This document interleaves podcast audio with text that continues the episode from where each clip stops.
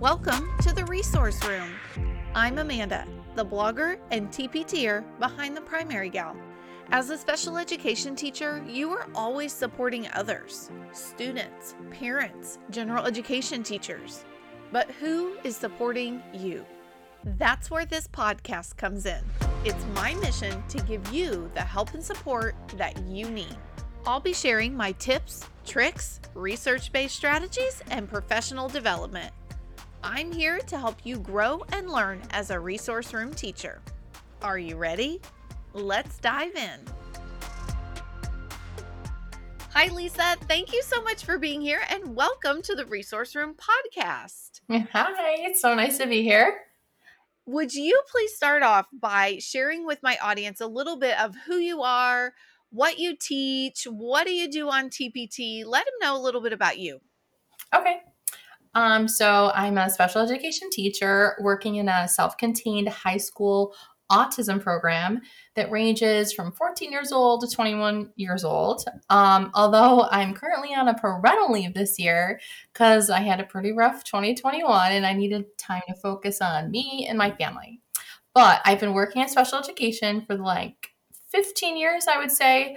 Um, so I always wanted to be an elementary teacher, and it was it wasn't until my first 10 years that I applied for my current position, where um, it was a little bit closer to where I live, and I wasn't sure what the grade level was, and I accepted the position and found out it was high school. So here I am, four years later, as a high school teacher, but it completely changed um, my view on what kids need before they exit high school.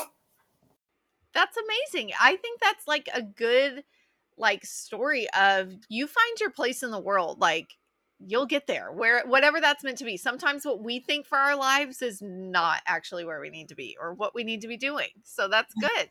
Yeah. So before we hit record, we were having a great conversation. Actually, finally, I said, okay, Lisa, we got to finally hit the record button because we're talking some good things. So, um, one of the things that you were talking about was how you believe so many kids cannot work independently. They have been supported so much and guided so much. Tell me a little bit about some problems that you saw, especially in those high school years, um, concerning independence. Right. Um, so I guess I'll start with the elementary piece because when I was doing elementary, I mean, my sole focus was a lot of life skills, some academics, other, you know, communication skills, independent skills. But it wasn't until I got to high school that it was like slapping me in the face when I saw my 14, 15, 16 year old students couldn't do anything by themselves. They couldn't even do errorless learning activities. They couldn't tie their shoes. They could, I mean, they were so dependent on the adult that was with them. It was crazy to me. And I said, okay, we need to do something about this because I had no idea that students were, I mean, what were they doing for like the last 10 years? So I had started um, having vertical team meetings with um, you know, elementary, middle school. And I said, okay, this needs to start, you know, kindergarten. And so we had started talking about um, Im- implementing independent work systems. And then we started it way, way young. And now I'm hoping by the time they get to high school, I don't have to reinforce a lot of the skills I'm reinforcing right now. And that they can be independent learners because the two skills that I'm working on solely in high school right now are communication skills and independent skills. And if they don't have those two skills, it is impossible for them to do anything when they exit high school. So, so true. And oftentimes, as an elementary teacher, I can say, I don't ever see that. Obviously, I'm thinking of how am I either holding their hand too much or what is that going to look like, say, you know, as their first grader? Oh man, what's this going to look like in third grade? Things like that. But to really hear from somebody who is on the receiving end of high schoolers, that's powerful, regardless of what grade level listeners are teaching right now. They're all going to end up with a teacher like you. yeah, yeah, Well, and I think it gives me a unique um, perspective as well because I have a son with Down syndrome. So I am um, a mom of a special needs student who would often get tidbits from the school, as in, you know, did you know so and so was what, you know, had Jacob on their hip all day? Or did you know he was sitting on everyone's lap? And I'm like, no, that should not be happening. Now, granted, he's only six years old, but no, that needs, those habits need to start way young. And he should not be sitting on people's laps. He is the cutest. I give them that. He, he is absolutely adorable. he is a ham and he can get his way and he knows how to bat his eyes. But when he comes home, he wants me to open his packages, to take off his coat. And I'm like, no, did you learn this at school? And I think that um, reiterating those independent skills at school as much as we can. And not only that, but the, it is the job of the special education teacher to train the paraprofessionals that are working with our students correctly. So, for example, when I train my staff, I'll walk around constantly and will I'll I give them verbal praise. I'll say, "Oh my gosh, you're saying exactly what I would have said. Keep doing that." Or if I don't hear them saying, I'll say, "Oh, can you try saying it like this?" Because if you don't intervene, which I didn't do for the longest time because I'm not confrontational, so I I do very nice ways of doing it. So um, once you start intervening and you start hearing that over and over and over, I mean, it really shows in in the students' work that's powerful, really. Like, that is a big deal. And even just that it literally is training and showing what the expectation is. And it is hard to know what to say, when to say it. And sometimes, too, I, I know I'm guilty of this. I might do some of those things because of time. It's like, come on, come on, come on. We've got to pack up. We've got to do this. We've got to get to the bus, or we only have a 30 minute group. And so you just rush. And you may be doing things, or I know I can say I may be doing things for my friends not intentionally. It's literally just a time crunch, or we've got to go get these students and this student. And so you just do something that really could be creating a bad habit in the long run. Yes, over and over. And, you know, I I made my room like a team, and so we often will correct each other now. And oh, so oh, they'll say, "Oh, oh you you i see you you're you're helping him opening his st-. and i'm like oh thanks guys you know it's just stuff like that that when when you build a community in your own classroom it is so nice and refreshing that we're all helping each other not doing it doing that and something that i've come across with any new paraprofessional that i have they have no idea about the prompt hierarchy i mean they have no idea how to scaffold and right. so you know they just want to jump to help the student and i'm like just let them struggle. Let them do that on their own. Say say they fall and and drop all their stuff in the hallway and you know poor six year olds like oh my gosh and they're they're literally looking up like hello you need to be helping me. And i'll stop i'll stop. I'll put my hand out to the paraprofessional and say don't do it. Let them figure it out. Mm-hmm. you know they're not using their words. They're not even trying to help themselves. And it's so it's such it's such a hard habit to break even for ourselves even for our own kids, because I'm also always in a hurry. Come on, put your shoes on. Let's go. Let's go. But for just to try to break those habits, even a small portion of the day would go very far. And I can't even tell you if you, if anyone starts working on independence so young, that will change the lives of the students forever, forever. And your, the parents will love you for it. You'll be like the best teacher to them forever if you can teach them independence, right? yes. Yes. So one of the reasons whenever um, you and I were talking about will you come on the podcast, you said, "You know I teach self-contained, right?" And so I'm like, "Yes, I know. I'm a resource room teacher. It's the resource room podcast." Yes, you're self-contained. But I had a really big question for you that again led to that great conversation. So we've got to kind of have that again to share with listeners because I had said, so sometimes, you know, we might have some young ones that come from special needs preschool and maybe they should go, or many might think, hey, we're going to put them, or they should be placed in a self contained program for life skills or, or whatever.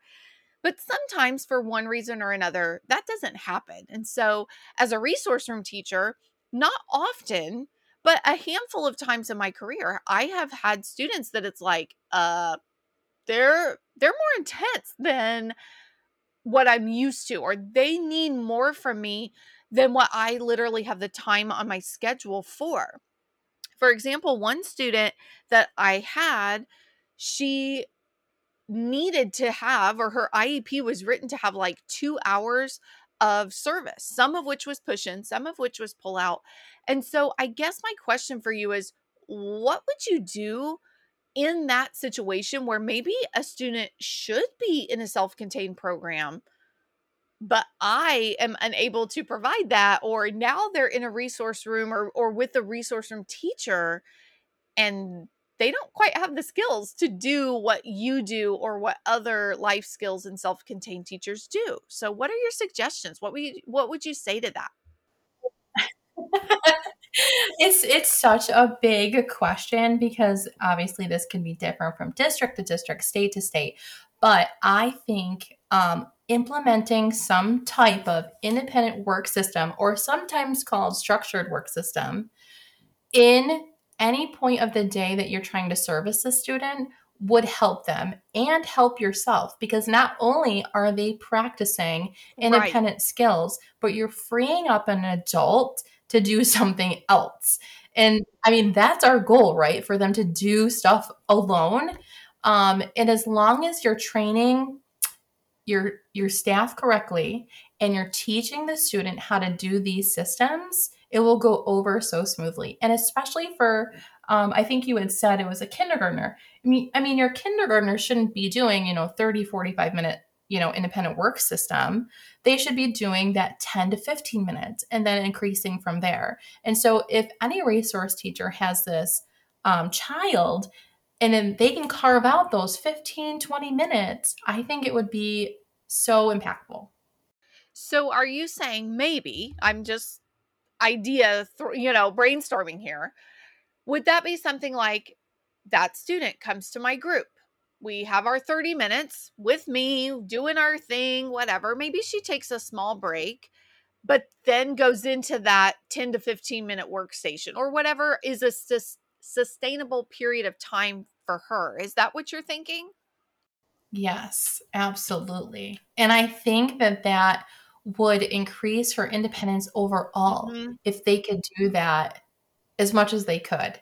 I mean, I recommending doing these systems I mean, to everyone, but to do it at least once a day so that they get familiar with the routine, the structure, and they get some confidence. And honestly, I have seen independent work systems in a classroom or a resource setting you know decrease problem behaviors because it is so familiar they don't have an adult in their face saying oh you need to learn this you need to read this yeah. you need to do this they are doing everything on their own even if it's and i'll give you an example this little girl that you had could have very well had a three drawer bin system in the three drawer bin was a peg puzzle a little um you know, coloring sheet. And then the last thing was a file folder game.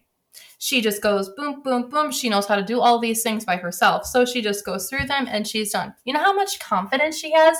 No one had to help her through it. She did it all by herself. She's so excited. That generalizes to every part of her life. I mean, it really, really is mind blowing to watch. I also, as you were talking about that with her specifically, that student I was telling you about, with her also asking questions and asking for help was also something that was a difficulty for her. Not her greatest difficulty, obviously, but also I could see through those if you did break a crayon or you need a new paper or some of those things it would also maybe teach that is that right or would you have it where literally do not bother me it's 100% independent. I mean, independent work systems in general are supposed to be they do them their own thing. They they have no questions. They're supposed to do it all by themselves. But absolutely that should spark them trying to problem solve, try to communicate. They should be able to get up and look for help. I mean, those things just come naturally.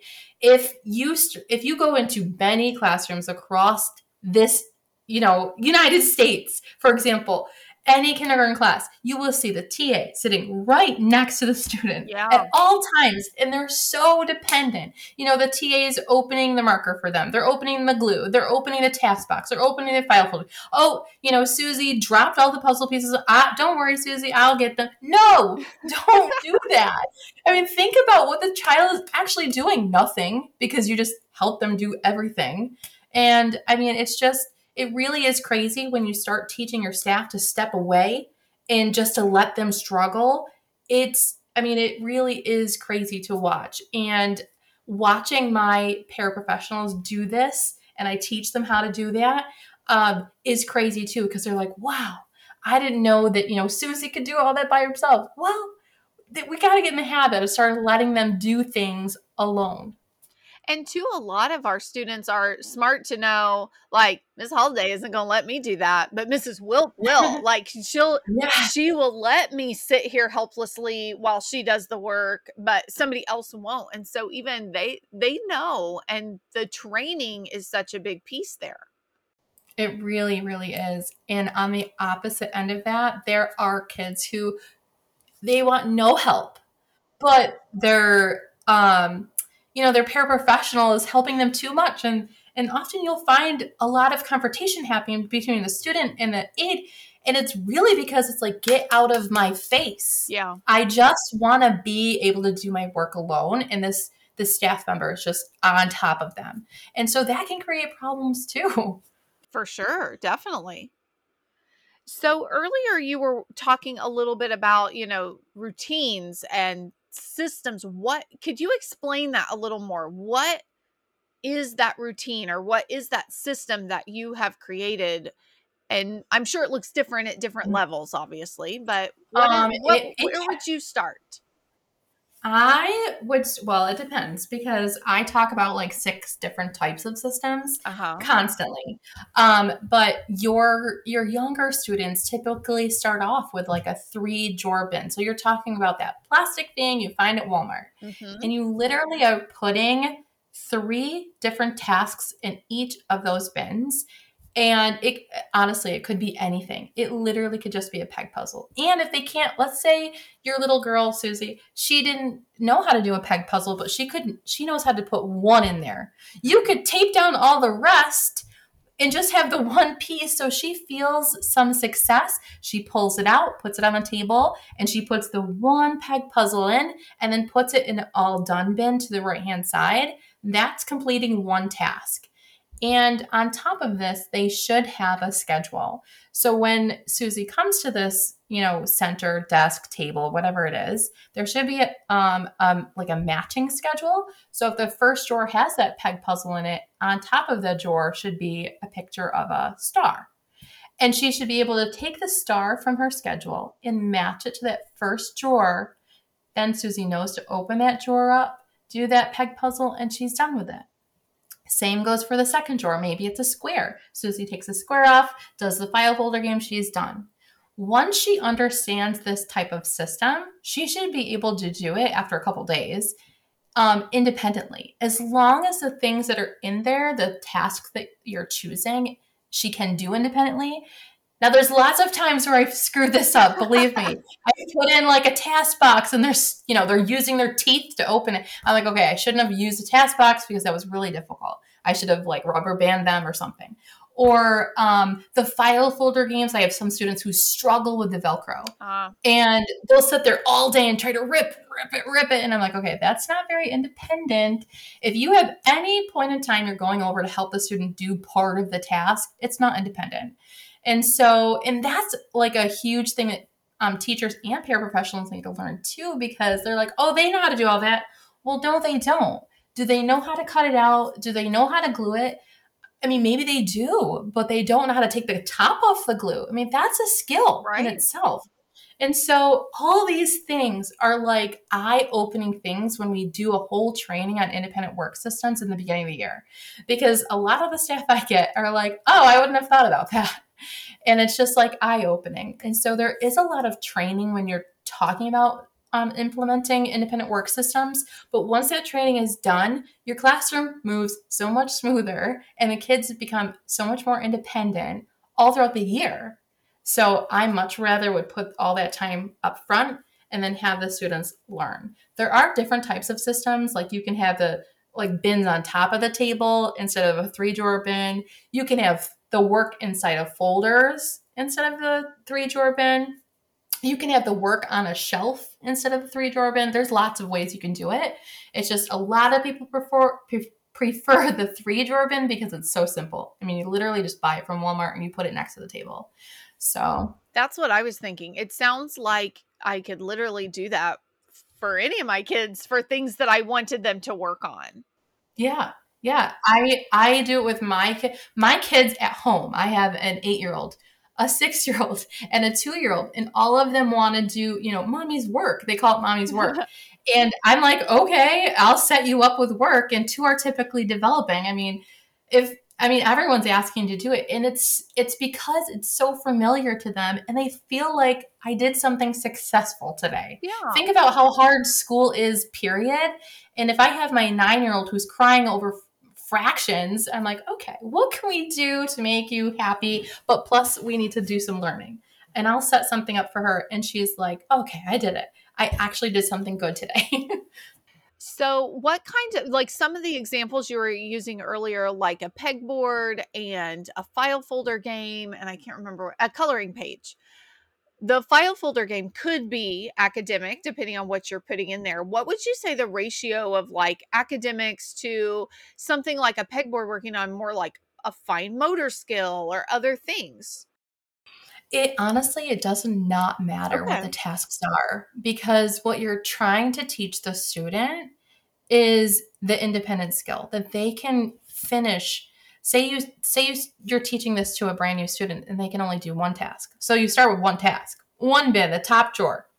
And then you want to move that. So by the time they're getting to high school, I have some students who are doing 9, 10, 11 tasks oh, in wow. a row and and if you think about it i could use they could use this system once they get on those job sites i can say okay put the cheese away stack the can you know and have little pictures or you know some of my kids can read. So it would literally be a checklist. We use checklists. So it literally a checklist do this do this do this. And then oh i forgot to mention before that the, one of the main things to get them motivated is to have an incentive at the end. So if Susie's doing, you know, the square, the triangle, and the heart, there needs to be like, oh, she listens to music for five minutes, or oh, she gets the jelly bean, however you want to do it. So by the time they get to me in high school, I remove like that type of incentive to go check with your boss, right? And I'm the boss. So they'll come up to me and say, okay, I did my 11 tasks. What's next? And that is so important because I can use that once they turn 18 and we put them out in the community. Um, that's what we do in our district. Uh, they now can say, okay, and at the church, I need to do this task, this test, and then go ask my boss, what's next? So, I mean, if you're talking about something that moves all throughout the all throughout the school, this is something that can be generalized into every part of their life, including home. So, I don't know how I got started with that, but did I answer the question? Yeah, I think so. I love that really because you're exactly right. Whenever you said they were up to eight or nine, I was like, that's amazing because how many of us on a daily basis, me during my prep period, I'm trying to get eight or nine things done, you know? So it's like you're you're going through that and that's a life skill. That is literally what we need to be doing or you know yeah life no regardless of your job and it can transition well which is beautiful so that sounds like a lot of materials a lot of parts a lot of pieces how do you keep things like that organized so what i do is i create an inventory list and i fully train my staff on how to set it up um, assign tasks they take all the data for me. Um, they're fully trained. So I have no part in in any of this until they give me the data at the end of the month and say, okay, this is what's going on. Then we'll meet and say, okay, they've really grown with this, and then we can talk about either upping the rigor or um, changing out the tasks or like what what failed miserably, and then we'll talk about how we can change that out as well. Um, oftentimes, than not, in the beginning you're right alongside that um, paraprofessional, kind of training them, and then you're pulling back. It's almost like when you scaffold with a student. Yeah. So you're pulling back and making sure that they're doing what they're supposed to be doing. But eventually, I mean, they're there to make our lives easier. So I put the, everything on their plate. And then I watch all of my students become independent. I mean, it really is magical. That sounds magical. So it sounds like then you're maybe changing what's in the tax task boxes or in their drawers once a month. Is that right? Like they're doing the same thing for a month? So it would depend. So um, it's a little bit tricky because my students all are on the autism spectrum. So doing the same type of task or even the exact same task is very comforting to them. And so I typically leave the same task in there for a few weeks. Um, during COVID, I was doing like once every Friday. Every Friday I would actually wipe everything down and then rotate it, rotate them out. Um, and that worked. But I did have one student one year who hated doing anything the same in the same day or even the next day. So that person I would have to change out. And so I would make Monday through Friday bin. And then they would know, okay, this is the bin for Monday that I just have to shove in those bins or those drawers.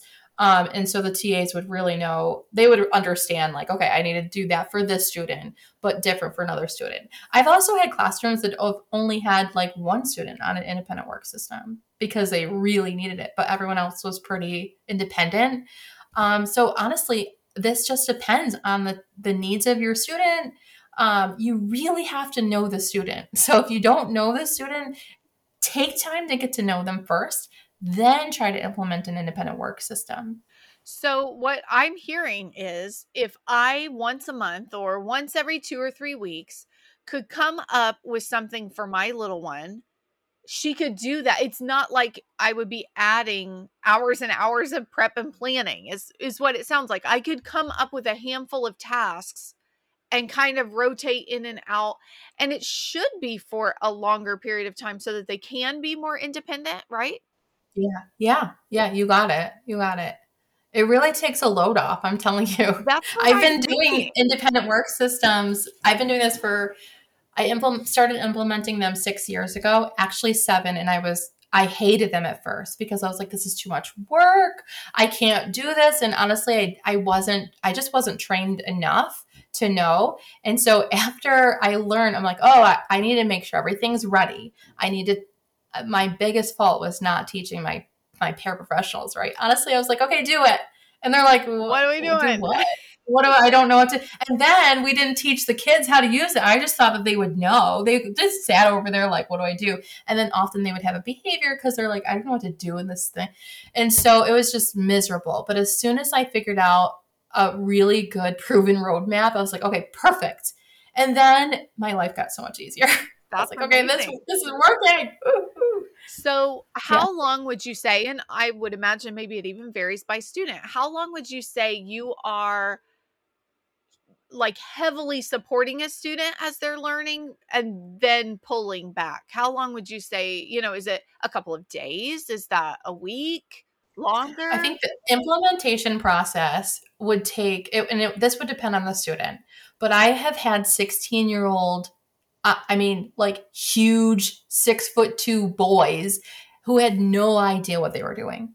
I mean, they they literally needed an adult for every part, but they were so capable. That took months for the, us to kind of like scaffold back to like walk away. Months. But if you're talking like kindergartners who are still just learning, who who really want to show you I can do stuff independently. This is you're talking days. I mean, maybe weeks to kind of full, fall back and scaffold that support because once they figure out, oh, this one, this is what she wants me to do. Oh, I get it. And I see the biggest mistake that I see paraprofessionals doing is using a lot of their voice. Kids become voice, you know, that um, voice prompt dependent like immediately. And that is so hard to fade so they're like, okay, it's time to start your, you know, independent work system. Okay, do the square. Okay, the next thing I'm like, no, you go over there and not speak at all. I mean, I have even put masking tape over my paraprofessional's mouth because I'm like, you cannot talk. If you need to tell them to do something, you need to use gestures. And that is so easy to fade because you can, you know, point to things, you can bump their I went to like bumping my kids' elbows, and that was enough cue for them to do their work or like get back on task. And so, again, training your staff correctly is so, so important. I think you're like probably the third or fourth person that I've interviewed that has said that. And honestly, I never, not that I didn't train, but I never thought about the importance of it as much until I'm talking to other people and I'm like, oh, you're right. You're right. Mm-hmm. I should mm-hmm. train them to do this and train them to do that. And that, that's okay. So I will tell you a little secret. I was a TA for three years. So I I understood what it was like to kind of be thrown into things and go, okay, figure it out. And I'm like, why is why aren't they training us more? And I will say that this might be just a my district thing, but our district doesn't train paraprofessionals. Actually, they're like, well, they they come to us. They're like, what should we train them on? And I'm like, really? I like, and then they'll give they'll give them like the same training we're getting, and I'm like, no, they need specialized training and this, this, and this, and they never listen.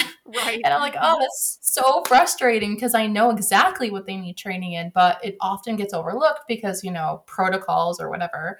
Um, but that's why I try to carve out time every week. I went to my principal and was like, listen, I need 15 minutes at least a week to like talk about things that worked, what didn't work, uh, training that needs to go over, and stuff like that. And they granted us that. So, um, and I I know a lot of teachers don't have that kind of time, but it really is important.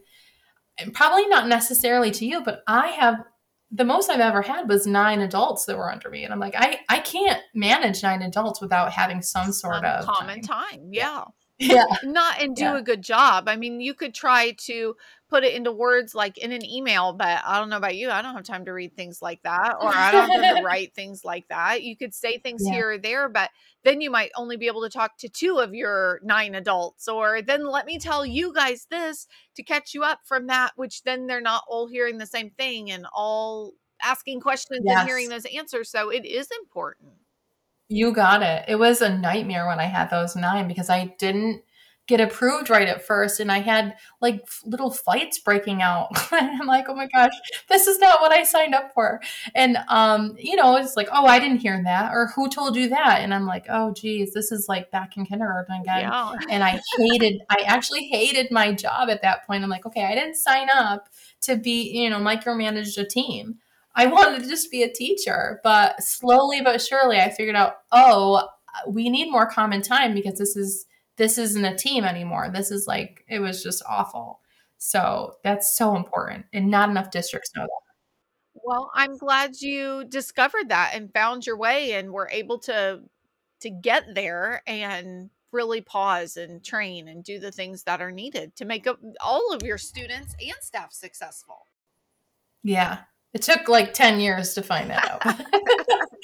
Isn't that the way? I'm also finding that's a common theme as I do more interviews that I'm like, none of us know what we're doing. We're all just trying to get by. And then later we're like, oh, I should have, you know, like it took me years to get there. It's good. I'm glad I'm not alone in that though. For real. So, you've talked a lot about independent workstations. And so, before we conclude, I really would love for you to tell my listeners about your course and even some of your social media and blog and things like that. Where can listeners find you? And then, what will they find there? Oh yeah, I didn't even talk about my. So, um, I have a TPT store, um, Chalkboard Superhero. You can find me all uh, platforms on that. Um, I have a website, IG, Facebook, and whatnot.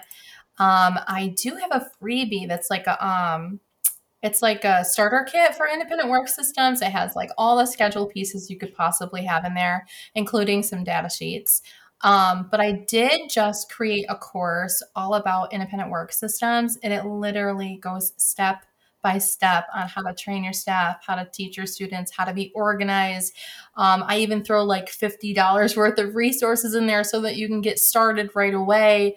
Um, that's how I, I'm super passionate about it because I have a special needs son that I'm like, okay, we really need to start getting independence here in these school systems. Um, so that's kind of where that is.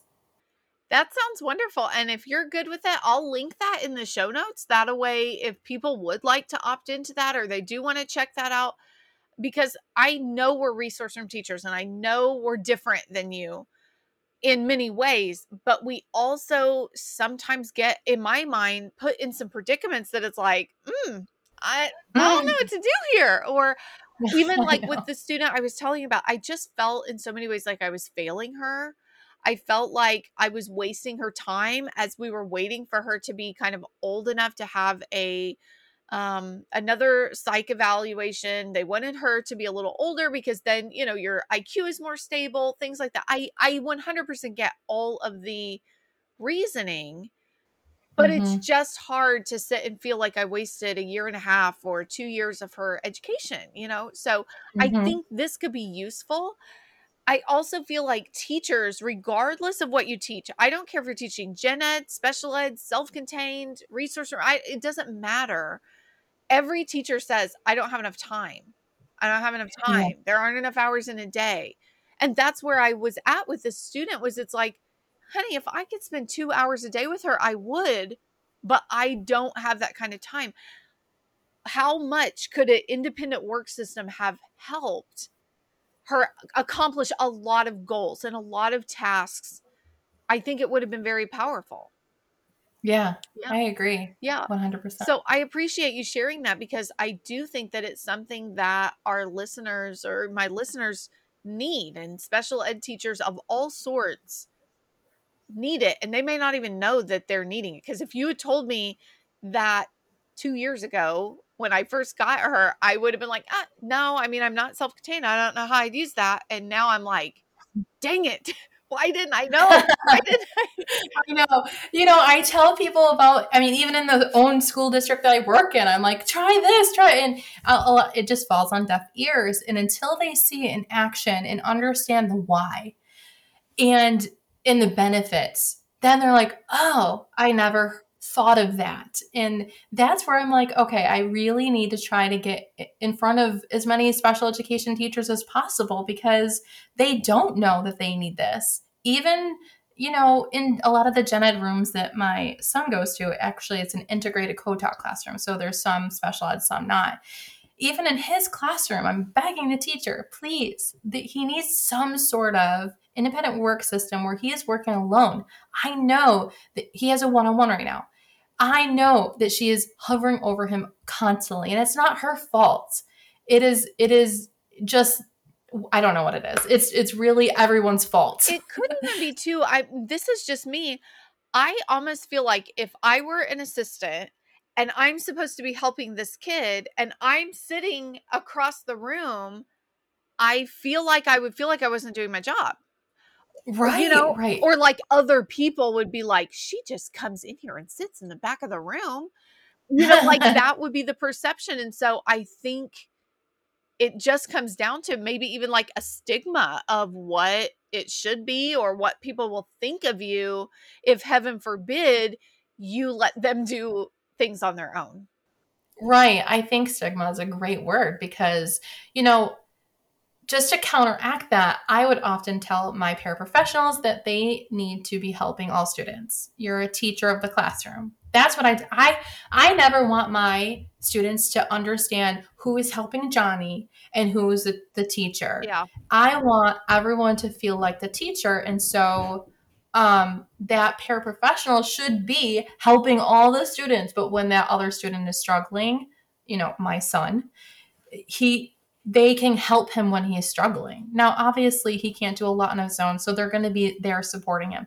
But why couldn't they support the four kids in the back? Right. You know, why couldn't she float between the three of them? Because often it's it's not that they're trying to do the wrong thing by you know constantly it's just because they're not doing anything else they're really just twiddling their thumbs so of course they're going to help them pick up their crackers off exactly. the floor of course they'll go get water in their canister and of course they'll pull down their pants in the potty. I mean, what are they supposed to do? Right. Right. So it's just those things that we have to keep them busy in other ways and get it in a habit. So if they're if I say, okay, you need to be working with the four students in the back, but hovering around Jacob, then that should be like their job. Okay, I need to just kind of walk and walk and walk instead of just sitting there constantly, or him sitting in their lap for circle time. And it's just all those little pieces that they don't understand. You need to start pulling them away. I agree. Well, I'm glad you shared that because so many of us are doing things that we may just not know. And Yeah. it's good to hear it and good to hear it from different a different perspective, you know, from somebody from the high the high school area, also somebody self-contained so that we can really start looking inward and seeing what we can change. Right. Yeah. Good. Yay. Well, thank you so much. I encourage everybody to go check out her social media and definitely that course and other materials on TPT because maybe you don't want the whole course, but maybe you do want to say, okay, I want to try something and see how it works in my resource room before diving in. But I have a feeling people will be back for more and they'll be back for a course to learn how to do some of those things. Well, my friend, that's a wrap. Thank you so much for listening to the Resource Room podcast. I truly, truly love to help and support other special ed teachers. Because of that, I run a Facebook group just for us. Search the Resource Room and request to join. You can also check out my website, theprimarygal.com, for blog posts, pictures, and more information. Until next time, have a great week.